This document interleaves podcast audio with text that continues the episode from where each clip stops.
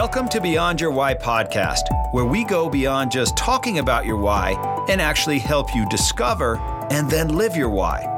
You see, we believe that knowing your why, that driving force behind every decision you make and every action you take, is the essential first step to really knowing yourself. It allows you to move forward faster and have a bigger impact.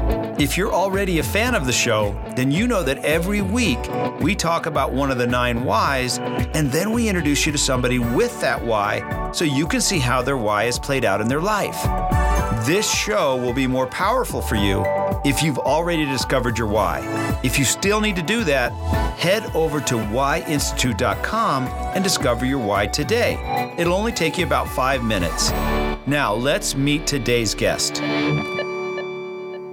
So, today we're going to be talking about the why of make sense to make sense of the complex and challenging. So, if this is your why, you are driven to solve problems and resolve challenging or complex situations. You have an uncanny ability to take in lots of data and information, observe situations and circumstances around you, and sort through them to create order. You consider factors, problems, concepts, and concepts and organize them into solutions that are sensible and easy to implement. It's not even that you enjoy problem solving necessarily. You simply can't help yourself.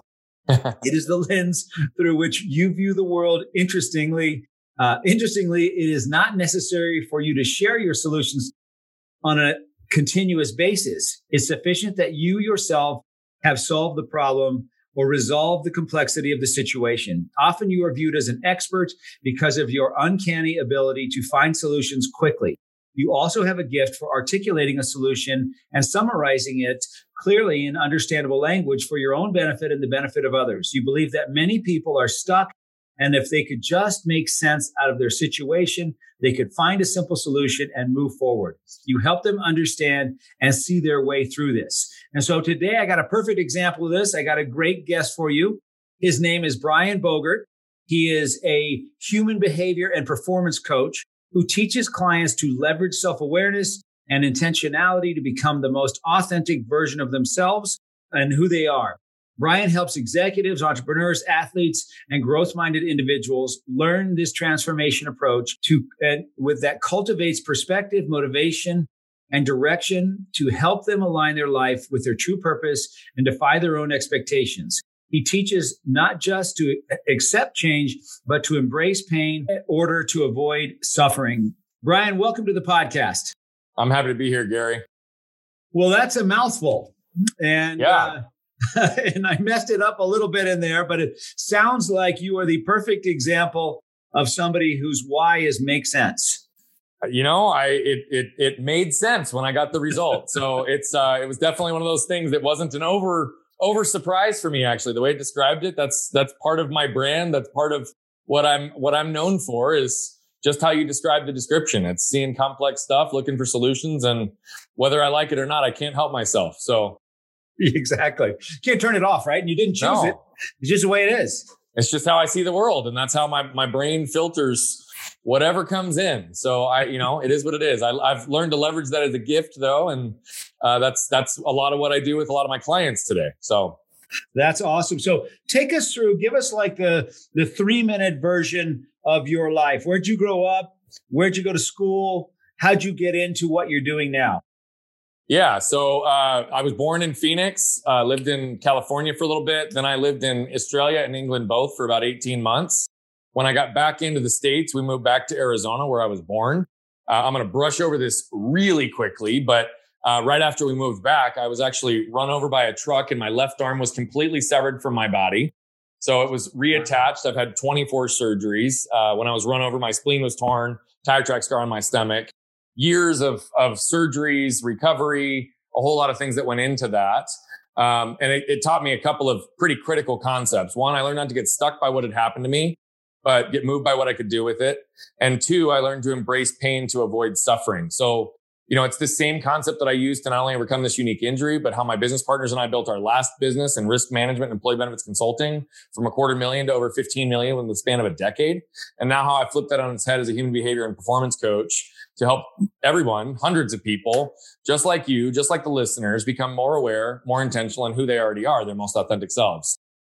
And, you know, I've done this in, in the community. I've done this through my philanthropic work. Um, and I just have like a deeply ingrained desire to change lives. I'm on a mission right now to impact a billion lives.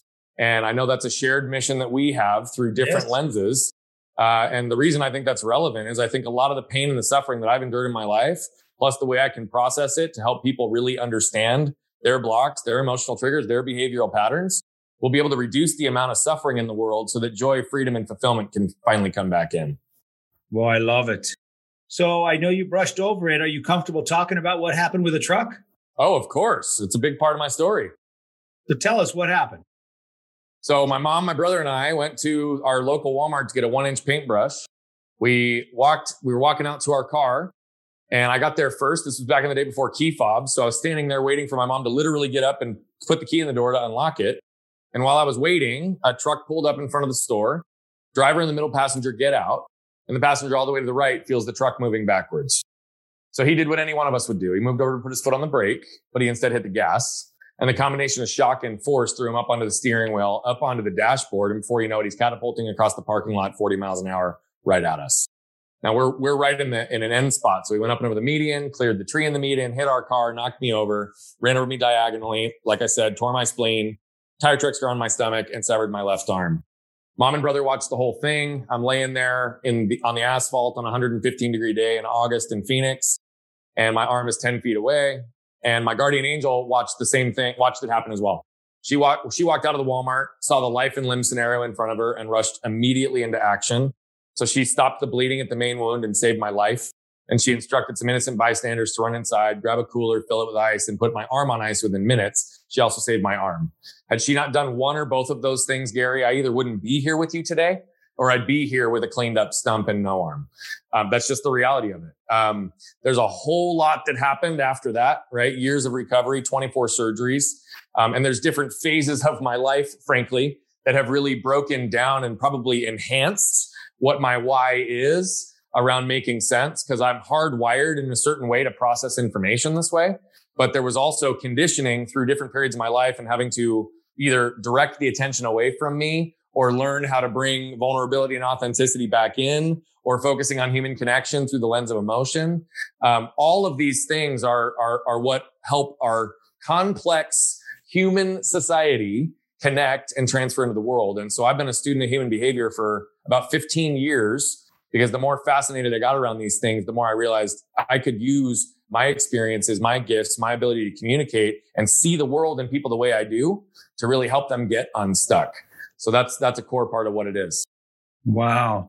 So uh, how is your arm now? Well, first of all, I have full practical you, use. You have you can use it? Full practical use. I do everything, brother. Yeah. I mean, I've got a little, little bit of limited mobility in my fingers. So the one thing that I do differently that a lot of people don't, I type with one hand, but I've learned how to type with one hand at a pretty fast rate without looking at the keyboard. So I'm not that old hunt and peck guy. Um, but that's just because of the dexterity of my fingers, but I can pick stuff up. I play sports. I pick my kids above my head. Um, it's never stopped me from anything. I refuse to be defined by the boundaries that the world placed on me. That is amazing. And how old were you when that happened? Seven. Oh my gosh. So you went all the way through school that way? I did. Yeah. And that caused a whole bunch of challenges. I can imagine. Yeah. Yeah. And so did you, you probably missed plenty of school? I missed only a semester actually. Um, and we had an in-home teacher for the semester right after the accident. So it happened in the summer. So I missed the fall semester and then I went back in the spring, but I did not do recess. I basically was inside with a full time aide for help just to kind of navigate the day physically. I, at that time, I was still enduring a ton of surgeries. My arm was in a sling most of the time, so there was a lot of recovery still taking place. But um, but yeah, it was it really only impacted me from a schooling standpoint for really my second grade year. Uh, third grade, I kind of transitioned back in normally. So by the time I was eight, I, I was kind of back in and doing things and starting to play sports. Still had a lot of surgeries left. Still had years of recovery but uh, but the main moment of pause was really for the course of about a year. Wow! So for those of you that are listening and not watching, you you I wouldn't have even known that had you not mentioned it. Yeah. But your the left arm is just smaller. Yeah. And what's funny, I mean, it's four inches shorter. The, my arm is smaller, my hand is smaller. But what's funny is you can't see it on camera unless I lift it up. But the reality of it is I've had friends for five years never notice. And I don't, I don't like necessarily talk about it every day either, right? I mean, I do in my professional world at this point, because there's a big portion of my story that, that leans to where, where I've learned a lot of these techniques. But I'll have friends for five years and I'll make some comment like, oh yeah, my arm or my accident, just passively, like not even thinking anything of it. And they're like, what are you talking about? And I live in Arizona, so I'm in short sleeves all the time. I can't fathom how people don't notice, but some don't. Um, so it's it's interesting. I think yeah, that's exactly the point. I've been on stage, in fact, and I sometimes tell the story on stages, a live stage, in third person because there's a really cool way where I can reveal it and it draws in the in, in the crowd. I'll be on stage talking about this injury with one arm that's clearly four inches shorter and people still don't notice that it's me until I have the reveal moment. Like it just it it, it cracks me up. I love it. So what do you what do you think that means? You know, I don't know. I think everybody views the world through their own lens, right? And so I think people are clued in to look for certain things that I identify, right? Or they might be familiar with. Sometimes they identify on things that are different. Uh, what's interesting for me on this case is I notice almost everything physically on everybody which probably makes sense because I'm intimately aware of the differences in my own body. But I also don't like, I don't coddle it. I move it around. I talk with my hands. I talk with both hands. Like, and so unless somebody's like looking at my arm, they might not notice. Mm-hmm. Um, you know, but I think for a lot of people who don't notice, there's also a lot of people who do. So it's not to say that everybody doesn't notice and it's not, it's blind to the world. It's just, I think everybody views the world through a lens that sometimes they're not even aware of. And it's going to prevent them from seeing things or really hone them to see other things. I think that's all it talks it up to. Yeah. Yeah. And so, what are the lessons that you teach uh, and that you learned from going through what you went through? Yeah. So, I shared two of the primary lessons. Um, but here's the thing, you know, so it's, I learned not to get stuck by what has happened to me, but instead get moved by what we could do with it. And then uh, one of my core philosophies is this idea to embrace pain to avoid suffering, which I'll explain in just a second. And then I am a huge believer in just generally awareness and intentionality. What we're not aware of, we can't be intentional with. And we know for a fact that our minds process 11 million bits of information per second, but we're only consciously aware of about 40. So what that suggests is that we're largely led by the unconscious. So when I work with people to get unstuck, right, and I bring in a complex amount of data, right? A lot of that is moving things into a level of conscious awareness for them. Because often we aren't even aware of the things that keep us stuck, the self-defeating patterns through emotional triggers and behavioral patterns that take place. And so when we bring those into conscious level of awareness, then we can be intentional. And often, as you said, and even the makes sense, our solutions are not that difficult. It's less about strategies and tactics. It's more about getting to the core of who we are and making sure we build our life in alignment so that it can become self-regulating and we can be intentional. But this embrace pain, avoid suffering piece, that's where I want to spend a minute, if you don't mind. Um, I, I want to unpack what that means. Yeah, embrace pain to avoid suffering. To avoid. So let me give a few examples because it'll concrete the idea really well for people. We can embrace the pain of hitting the gym for 30 minutes a day to avoid the suffering of aches and pains of a sedentary lifestyle. Mm. We can embrace the pain of a difficult conversation with a loved one to avoid the suffering of a loveless marriage that will end in divorce or frankly being stuck in a marriage when we really want divorce. Right? We can embrace the pain of the fit our kid is sure to throw by having them put down their mobile device at the dinner table to avoid the suffering of years of lost meaningful connection and conversation at night. As business owners, we can embrace the pain of firing our top salesperson to avoid the suffering of losing all of our other top talent and having stagnant growth because they're the biggest cancer in our culture. Right? This goes on and it, it relates to everything in our life. The issue is, is most people view it through the lens of what the world has told us. The world has told us to reduce, eliminate, or avoid pain. And I'm telling you the world is wrong. What I believe is that we need to learn to embrace pain as a critical tool to our success. But by doing that, what we also need to realize is we all must choose our pain or our suffering will choose us. What we tend to do though is we define pain with clarifying words. So pain by itself is defined as short term, intermittent, and direct cause of something and heals once that direct cause is removed. But we put adjectives in front of it like acute and chronic. Well, acute fits. It is short term. It is intermittent. That's what acute means. So it's kind of duplicative. When we say acute pain, we're actually defining pain. But when we put the word chronic in front of pain, it changes the definition because it implies that it's longer than short term. It implies that it doesn't heal. And so anything that's longer than short term and doesn't heal after the thing is removed, we shouldn't call chronic pain because that's not what it is. It's actually suffering. And we don't want to admit that suffering exists in our world, particularly when it's a direct result of our choices. But what I often find is our choices sometimes can be active, sometimes they can be passive. We can choose to not embrace the pain of unpacking our emotional triggers and turmoil and resilience. And then we'll end up suffering because we're going to have burnout. We're going to have anxiety. We're going to have stress. We're not going to have fulfillment in our life because we're not chasing what we really want. We're not healed. Right. So the reality of it is, is this is a very concrete concept that everybody can apply, but I'm not encouraging us to put ourselves into unnecessary amounts of pain. It's to identify the right kinds of pain that are going to get us on our path to success and remove and eliminate the ones that don't serve us. Mm-hmm. So don't look for pain to, you don't have to eliminate every pain you have. You got to pick and choose the ones that are going to have the biggest impact. Yeah. And to be clear on like, what are we actually, what are the pains we tend to avoid? Right. So is it, is it the pain of weight training that we avoid or the anxiety in a crowded gym? Right. If we know that we need to work out, lift weights for strength training for health purposes, but we get anxious and stressed every time we go to a gym because that's not our environment for success. Well, don't avoid the weight training, but avoid the gym. Find another environment, build out a home gym, figure out some different way to get in the work that you need to do. Mm. How often as salespeople do they look at that telephone and it's a 500 pound telephone?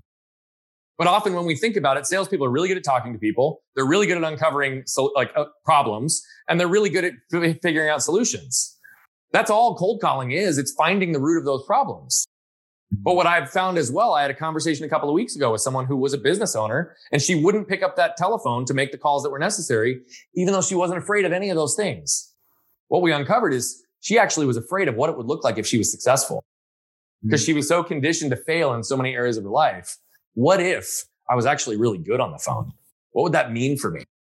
And so we had to unpack that, right? Often the things that we tend to avoid, it's not because of the surface level strategy or tactic is wrong it's probably something below it that's keeping us stuck.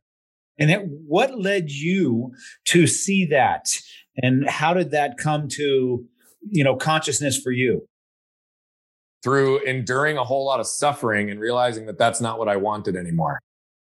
Right. So I went years of uh, right after my accident where I was the victim. I was the center of attention. I had people defining for me what they thought I would be capable of, and I refused to be defined by that.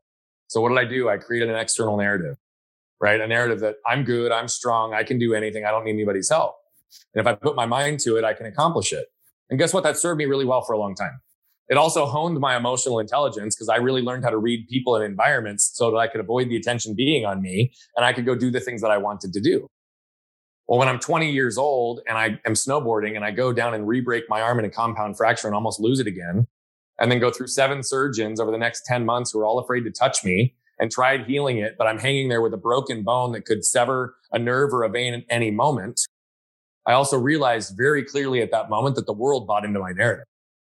It's not that I didn't have friends. It's not that I didn't have people that wanted to help me. It's that they didn't think that I needed it because Brian's good. He's strong. He's capable. He doesn't need anybody's help. And in a time when I was most vulnerable, I didn't have the courage to ask for it. So back then, had I embraced the pain of sucking up my pride and my ego from the narrative I'd built for the last 13 years and said, Hey, I really need help. I really need you here. I could have avoided the suffering of depression, isolation, anxiety, stress, wondering how I was going to recover right? That was a turning point where I started to shift on human connection and focused on vulnerability and authenticity, which I then mastered very well in that next phase of my life. But applied this through a sales lens, applied this through relational lenses, and I started to apply this philosophy. Then I have another health thing that happens to me a, a few years back that really rattled me and it allowed emotion to start coming back into my world. What I started to realize when my daughter leaned over on the couch, put her arm around my neck, gave me a kiss on the cheek and said, daddy, I love you after we just played and I broke down in tears out of pure joy is if I haven't experienced joy in this sense, I also haven't experienced pain, despair, fear, shame, any of the ones that are on the other side or anything in between. And it made me realize that when I shut off physical pain, I shut off emotional pain. So I had to embrace the pain of unpacking what that looked like. I had to build some emotional resilience, some emotional maturity, really understand like how to navigate through these things. And it brought empathy into my world in a way that I shifted my language from asking people what they thought about something to how do they feel about something. Totally different as it relates to my relationship with my wife, with my clients, with my kids, with everybody in my family, because I truly believe those that reach the highest level of potential are the ones that understand that mental toughness, the mental game is critically important, but so is our emotional maturity and stability. And those that understand and reach the next level are the ones that understand the mind body connection and can regulate between the two, as well as really appropriately let the right narrative lead in the right scenario. That's embracing the pain of understanding and putting ourselves in a position where we can feel so we can heal, so we can be the best versions of ourselves.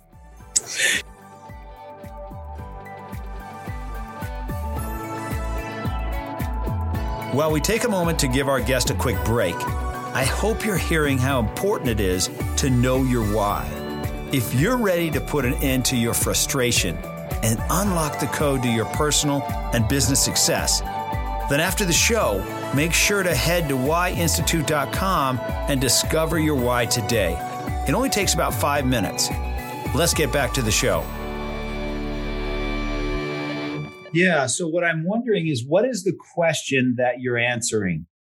Is the question how to be the best human? Is it how to, what is that question that your three steps there have allowed you to answer? Yeah. So it's getting to the core of who you are as an individual. I think so often in this world, things happen to us, right? I think people start with the what versus the who. What car, what job, what house, what spouse, what amount of money, right? And we all go down this path around what the world tells us we need to do. We get literally a crusty exterior because we start as the most pure version of ourselves in our life. And the world conditions us to be this like faint glimmer of a version of who we were born to be because of all the shoulds the world has placed on us. You should do this. You should be this. You should do that. You shouldn't feel. You should be tough. You should suck it up. You should smile. You should push your way through this. You should go make a lot of money. And so what I do best is help people get really, really clear on who they are and what's important and start to shed those layers. Because when people get to the core of who they are, right, their why also exposes itself in that process. And then the what becomes a manifestation of the who and the why.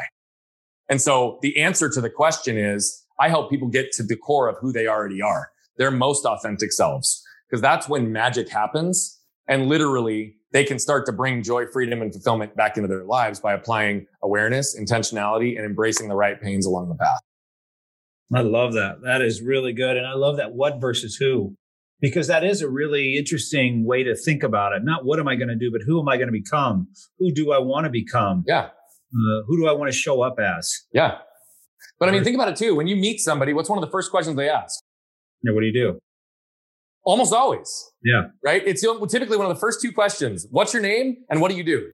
Yeah. Right. And even if you change the narrative on there, and like I've done this often, I test it. I go in and somebody will ask me what I do and I'll, I'll tell them. And then I say, tell me who you are. And 95% of the time they answer with what they do. Mm-hmm. That's how we're conditioned as a society to focus on the what, not the who. And I'm on a mission because I think reducing the suffering also gets back to the core of who people are. And if we can change the narrative in the conversation so that when you and I meet, I say, Gary, who are you? And you can tell me very clearly who you are. Then we're focusing on the human element. We're focusing on human connection and we're focusing on collective impact. And where do we build from there? But if we focus on what we do, it's a transactional relationship versus what we all seek and desire, which is human connection and being a part of something what I find interesting about that is when what you do changes mm-hmm. or you retire. I'm about to retire in six weeks from dentistry, which I'm also a dentist. Will I still, when someone says, What do you do? Will I still say I'm a dentist? Or will I say, you know, what, how does that affect who I am versus just what I do? Or will it? Well, I think I think I think the fact that you're asking that question shows the issue with all of us being conditioned. Yeah. Because we focus on what we do as a core part of our identity. It's not, right? Sometimes it is. Sometimes like what I'm doing right now, what I've committed my to, myself to right now is who I am. But it also happens to be what I'm doing. Yeah. But that doesn't happen for most people and that's okay, right? But the issue in the slippery slope is when what you do becomes a part of who you are and your identity, That's where people start to get lost. And the reality of it is like, that's where people start to lose their sense of self, right? When their identity is in their job or in their role, when they retire, how many people feel lost, right? Feel like they don't have a purpose or a cause. They don't have a why anymore because their what has been their why, mm-hmm. right? It has been who they are. And so that's part of the reason that I'm so adamant on trying to change this narrative is look, most of the roles of what I've done in my life have been things that I do. They aren't who I am. But because I'm clear on who I am, I also know the things that I do will complement and advance who I am. And I also know from a self regulating perspective, because I'm very clear on that, what fits and what doesn't. Mm-hmm. And so when you say I'm going to retire, how will I answer the question on what I do? Well, I think what you do is obviously you're building the WHY Institute. You can talk about what that is and where that is, but that's not the question. If somebody said to you who you are, how would you answer that question today or six weeks from now? I would say I'm somebody that believes there's a better way. I'm always in search of a better way. And how I do that is by diving in and learning about it and making it clear and understandable. And then what I bring back would be a simple solution to help others move forward. So I'm the guy you can count on to find a better way to do almost anything. That's yeah. how I would say it now. I think that's beautiful. And that's that's the essence of why I exist is to find better ways to do things and then share them. Yeah. And when I talk about what I do, I a dentistry, I talk I say that's one of the things I do. Right, exactly. Not who I am. That's exactly right. But you're a rarity from that lens because I think there's a lot of people, right, who build a business, they do these things and it becomes yeah. who they are.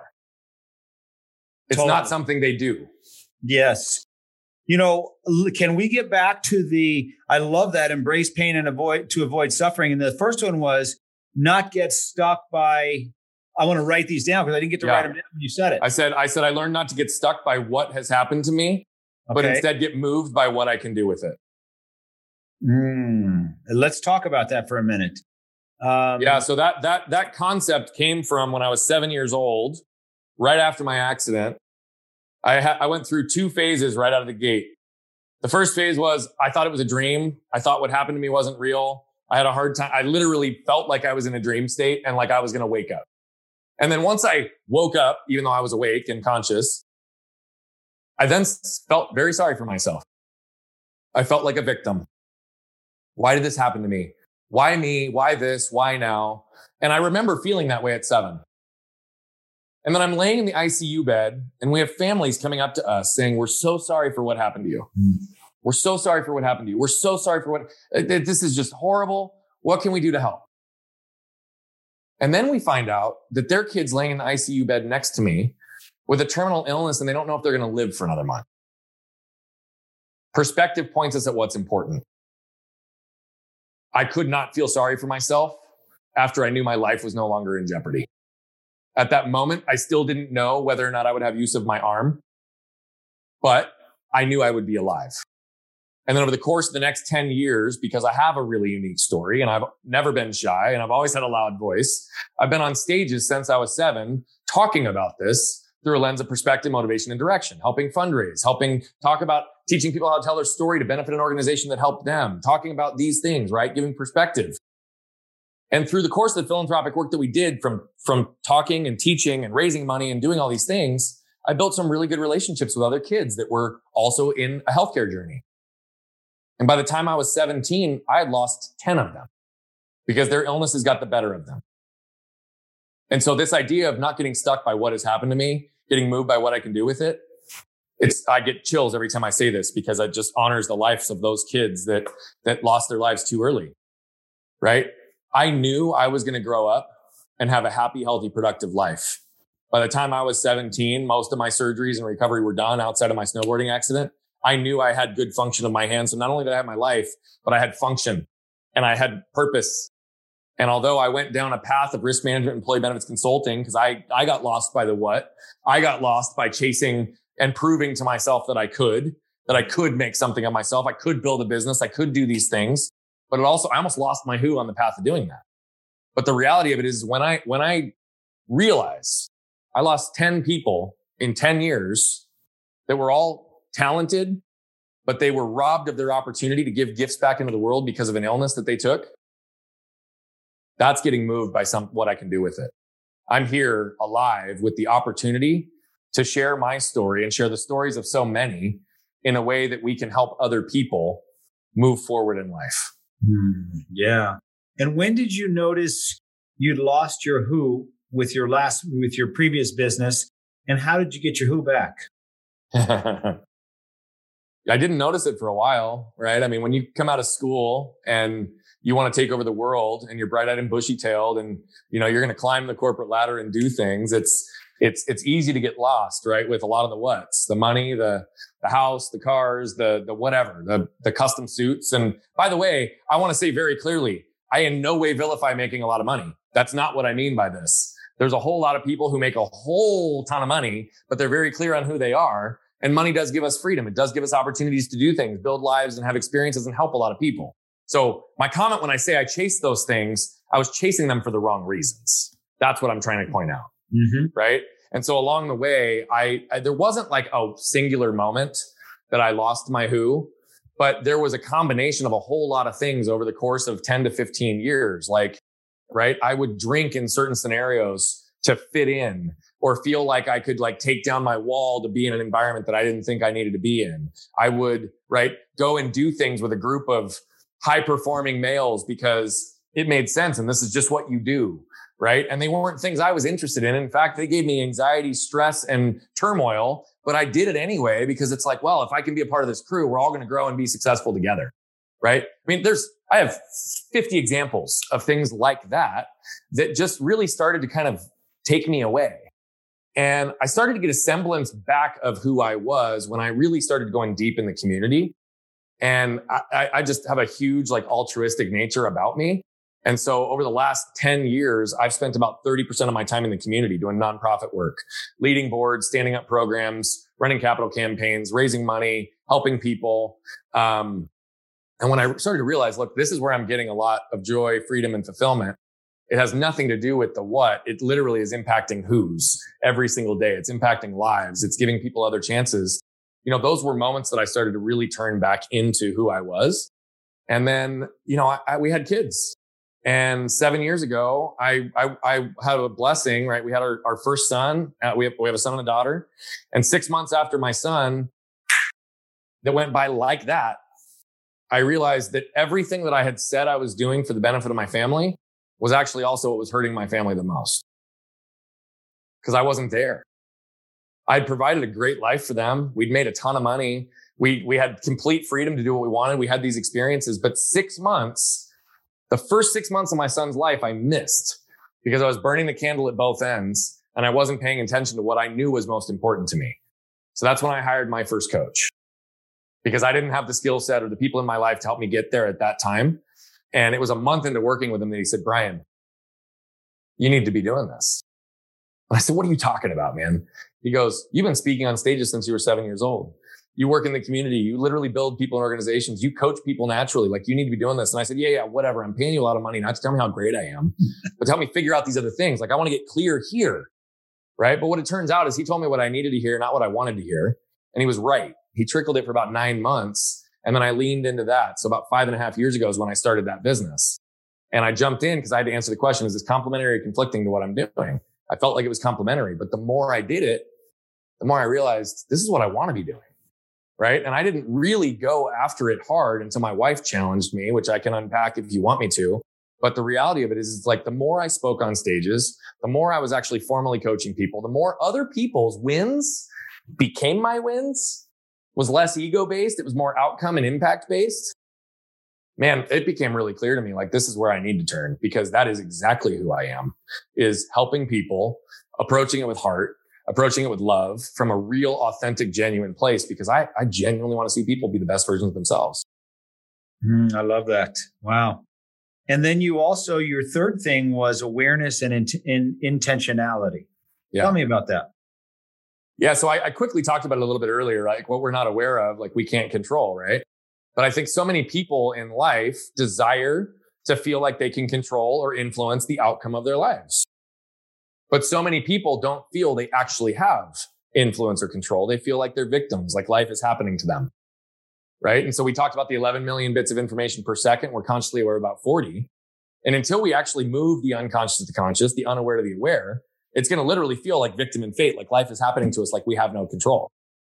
And so I am a really strong believer that everything begins and ends with us and everything begins with awareness. Because until we start to move things into a conscious level of awareness, understand who we are, the things that we desire, what impact we want to have on the world, what legacy we want to leave, the way we want to have family, business, structure, health, like literally across the board on a holistic perspective, we can't begin to be intentional with it. We'll just be subject to the autopilot that's the unconscious that keeps us moving through life and doing the things that the world tells us we should be doing. And so that to me is the core of awareness and intentionality. When I started to move things to a level of conscious awareness, myself, that's when I started to realize like I actually can influence and control the direction of where I want to head with this. I no longer need to be defined or subject to what the world is putting on me or telling me I should do, right? By building this business and making money and having nice cars and like whatever, right? Because that stuff I didn't really, I like nice stuff, but it didn't really move me. I did it because it was a role I was playing, right? Now that moves some people and great. There's nothing wrong with that, but it didn't move me. I did it for the wrong reasons. And so when I became aware of that, I was able to shift through that and be intentional with that and focus on impact. And in the core work that I do with my clients, it always begins with awareness. We mm-hmm. can't know the pains to embrace to avoid suffering if we're not aware of it. Right. And then we're not aware of who we are and where we're headed. And so intentionality follows awareness. That's why I say awareness and intentionality starts with awareness. And then we can be intentional on everything we do. And when people know their purpose, they know where they're doing things, then they can actually live life on purpose instead of having it happen for them. Mm, I love that. So the sequence then is what um, awareness and intentionality first, then not getting stuck by what happened to you, and thirdly, embracing the pain, or is there a specific sequence to those? Yeah, so I would say that awareness and intentionality um, are the core tenets. Embracing pain to avoid suffering is a part of the intentionality. The not getting stuck by what's happened to you, but getting moved by what you can do with it. That's more a philosophy that kind of layers over a whole lot of it because there are situations where we get stuck. Stuff happens to us and we have to pivot. We're experiencing that right now. Nine months ago, we were literally robbed of the lives that we knew. Pandemic hits, world is upside down. We were robbed of the world we knew. Right? Well, guess what? That happened to all of us. Mm-hmm. We can either be stuck by it or we can be moved by what we can do with it. And everybody's going to be in a different process on that because the reality of it is there's a grieving process to that. We were knocked out of autopilot. So there's fatigue and literally having to reinvent ourselves day in and day out on how we're managing the social world and virtual learning for kids and not going to the office and not interact. I mean, literally we're experiencing fatigue and grieving but we need to embrace the pain of what's in front of us so we can get clear on what we can actually accomplish in this period of time so we can avoid the suffering of having done nothing over however long this is going to last. Mm-hmm. Right. But we, that, that's where it comes from. That happened to all of us. So that's a philosophy that we need to ingrain in everything we do. Because you can set out with strategy and tactics and intention. And guess what? It might not happen the way you want. Mm-hmm. You know, you could literally be run over by a truck one day in a parking lot. What are you going to do then? You need to pivot. And you need to really start to recognize like, okay, this did happen to me, but I'm in a position to choose. I'm either going to be a victim or I can take ownership and actually figure out how do I use what's happened to me as a critical tool to my path. You know, it's an antiquated statement, but what doesn't kill us makes us stronger is real, but it mm. causes us to see our challenges through a lens of meaning. Yeah, I love that. You know, when I when I hear you say embrace the pain to avoid suffering, and you know, it brings me back to the saying of there's always a price to pay, right? That's right. For yeah. the, the price to pay for the good, price to pay for the bad, for doing something, for not doing something. Yep. And I, I say to that, by the way, I say, I believe we all must choose our pain or our suffering will choose us. Mm, yeah. It's that concept. We can't escape it. Pain is unavoidable. Suffering is optional. Yeah. How do you help people figure out what it is they want? Yeah, so that's a great question because not everybody always knows. No. But I do think that there's a core about us that we at least know directionally how we want to feel. Right. So we might not know what that looks like or what and how that will manifest in the world.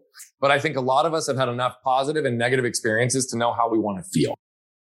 So there's an element of that where we have to start and really pay attention to what are the things that make us feel good, that give us energy, that have us fueled up, that we can get into a flow state and pass eight hours and it feels like 10 minutes And we also know when we're in a situation where it doesn't do that, it drains us. We're absolutely wiped after an hour, but it feels like we've been there for eight, right? There's people in negativity. And so I do like people to take a toll on their life from both categories. And let's intentionally remove as many from this category and move them over here. That's a start. But the other thing is, is like we don't always necessarily know how to do that. So I have a client I'm working with right now. He literally, he had a separated household. He moved around 25 times before the time he was 16. He didn't know what it felt like to have trust from those that he were closest to him or supposed to be. He didn't know what it was like to give or receive love to those that were closest to him or at least should have been. Right. And so now he has a wife and two beautiful girls. But because he doesn't understand, right, what that actually looks like, what he's been conditioned to do and what his emotional triggers tell him is I need to guard myself from those that are closest to me. What he wants more than anything is a deep connection and love with his wife and his girls, which will impact his business, which will impact his health, which will impact all these things. But instead, sometimes he feels isolated and he literally isolates himself in that scenario. So when we take a step back and we look at, look, we can start with acknowledging the suffering we wish to avoid, which is kind of the first step that I really help people envision. And people are like, wait a minute, you want me to picture suffering? Yeah, for him, suffering is not having his wife and his girls in his life. Like that's very clear to him. And then we flip it around to what do you really want? And he's got this profound vision, this vision of him and his wife sitting on a hundred acre ranch when they're 80 years old and just having the wind and the peace and the serenity. And the only thing breaking the silence is their girls and their grandkids laughing joyously. And that the air that normally would be just silent is filled with love and laughter. He knows that. He knows that's what he desires most. And so when he burns that image into his soul and he knows so clearly that's what he wants, that is a purpose that overtakes the pain. So hmm. now he's empowered to embrace the pain necessary for him to change, to learn how to give and receive love, to focus on connection with the three girls that mean most to him on this planet. Because the suffering of losing them is not what he wants. Wow. Does that make sense? It does make sense. Yeah, you're really good at uh, obviously at making sense out of complex issues that most people can't solve. You're very quick to put it together in a format that's easy to see. It's weird, right? Yeah, it's exactly makes exactly, sense. it's exactly in line with your why. And yeah. so there's your why, and then there's your how, and then there's your what why you do what you do, how you go about doing that, and then what it is people can ultimately uh, count on from you. And, and I see your why loud and clear. Uh, I'm going to guess that your how is to make things clear and understandable. And ultimately, what you bring is a simple solution so that they can actually do something with it. I would I would say that's very accurate. Yeah. So your um, how I would say that is my why is to make sense of the complex and challenging. How I do that is by making things clear and understandable. And then what I bring is a simple solution so that others can move forward. And yeah. uh, that comes through loud and clear. And that's the perfect combination to have for somebody that's going to coach. Yeah. That's going to help others with their challenges. Well, thank you. I, I, I think it's a perfect combination. That's why I've committed my life to doing the work I am. But um, yeah, I, it's cool to also sometimes take a step back and have tools like yours to be able to reflect on and see. Yep, okay, this is in alignment with who how I see myself and who I am. Yeah. And, uh, and and what I've committed my life to do, and so that's uh, yeah, no, I think it's a, a great resource that you guys have built, and I know you're going to impact a lot of lives because not everybody might know intuitively what their why, their how, and their what are, and I know that your tools are going to help them get there. So when we think about who it is you're looking for, your um, who will resonate with you is not going to be everybody. It's not. Right? It's going to be people that are looking to make sense of things. Where some people just want, as a coach, well, just hold my hand, just just hold my hand and sit with me and let's talk for a little bit. Yep. And and encourage me. And you're like, that, that ain't who I'm looking for, right? That's that doesn't fit you very well. No, no, I'm not. I'm not wanting to just hold somebody's hand and and give them love and encouragement. Now I do that for clients in periods. I absolutely do that because that's essential. But I don't want a client that every single call it's just like, oh, I'm so sorry you feel that way. Like we got we got to actually take action to fix these things. You want action takers that are looking to make sense of something they can't solve. I want I want people who want to become the best version of themselves and might not know how to get there. I want people who want to have an impact on the world, who want to reach their potential, who don't want to be stuck, right? Who know that they've got something more to offer outside of the success they've already built. And mm-hmm. often who I work with are business owners and entrepreneurs because they're wired that way more often than not. And they also view that these types of things are an investment, not an expense. It's an investment in their future self that they know will have a ripple effect in their world, personally, professionally, financially, and in all the people they support, either in their business or in their families or in their communities. That's who I want to work with. And people who are tired, frankly, of suffering. Because there's a lot of really successful people. In my last business, I was running in circles with people making seven figures who were miserable. On paper, they looked like they had it all. On paper, to the normal public, everybody said, Oh, they've got it all. And you know what? They were some of the most hurt people I ever have known and they numbed it and they masked it because they didn't know how to fix it. Those are the people that I want to work with because I want people who have the ability to take action, have impact, but need the help to get there themselves. Love it. Love it. So Brian, if uh, for our listeners, if if they are that person and they're looking for your help, how do they get a hold of you? What's the best way to connect with you? Yeah. So I think honestly, go to the website, brianbogert.com. It's got a whole bunch on there. And the reason I say that is, is you, there's a direct link in there for if there's inquiries on coaching or spinking that you can actually just submit. We'll get back to you. Our team manages that. But what I also realize is that's who I want to work with on a one to one perspective. Okay. Now we have coaching programs, both group and self led, and we have other coaches and speakers that help pr- pr- promote a lot of this thought process. So the reason I say that is I'm very aware that 99.99999% of the billion people that, that we're going to impact in the next 25 years will never pay us a dollar. So we create a lot of free content. So the reason I say that, go to brianbogert.com. You'll see our weekly Bogert's Bullets. You'll see a lot of the content that's been published in Forbes and other periodicals. You'll see some featured podcasts, but there's a whole bunch more that are going to be coming on there. And there's other ways for you to be able to engage through that site. But I also want to give a gift if you're okay with that.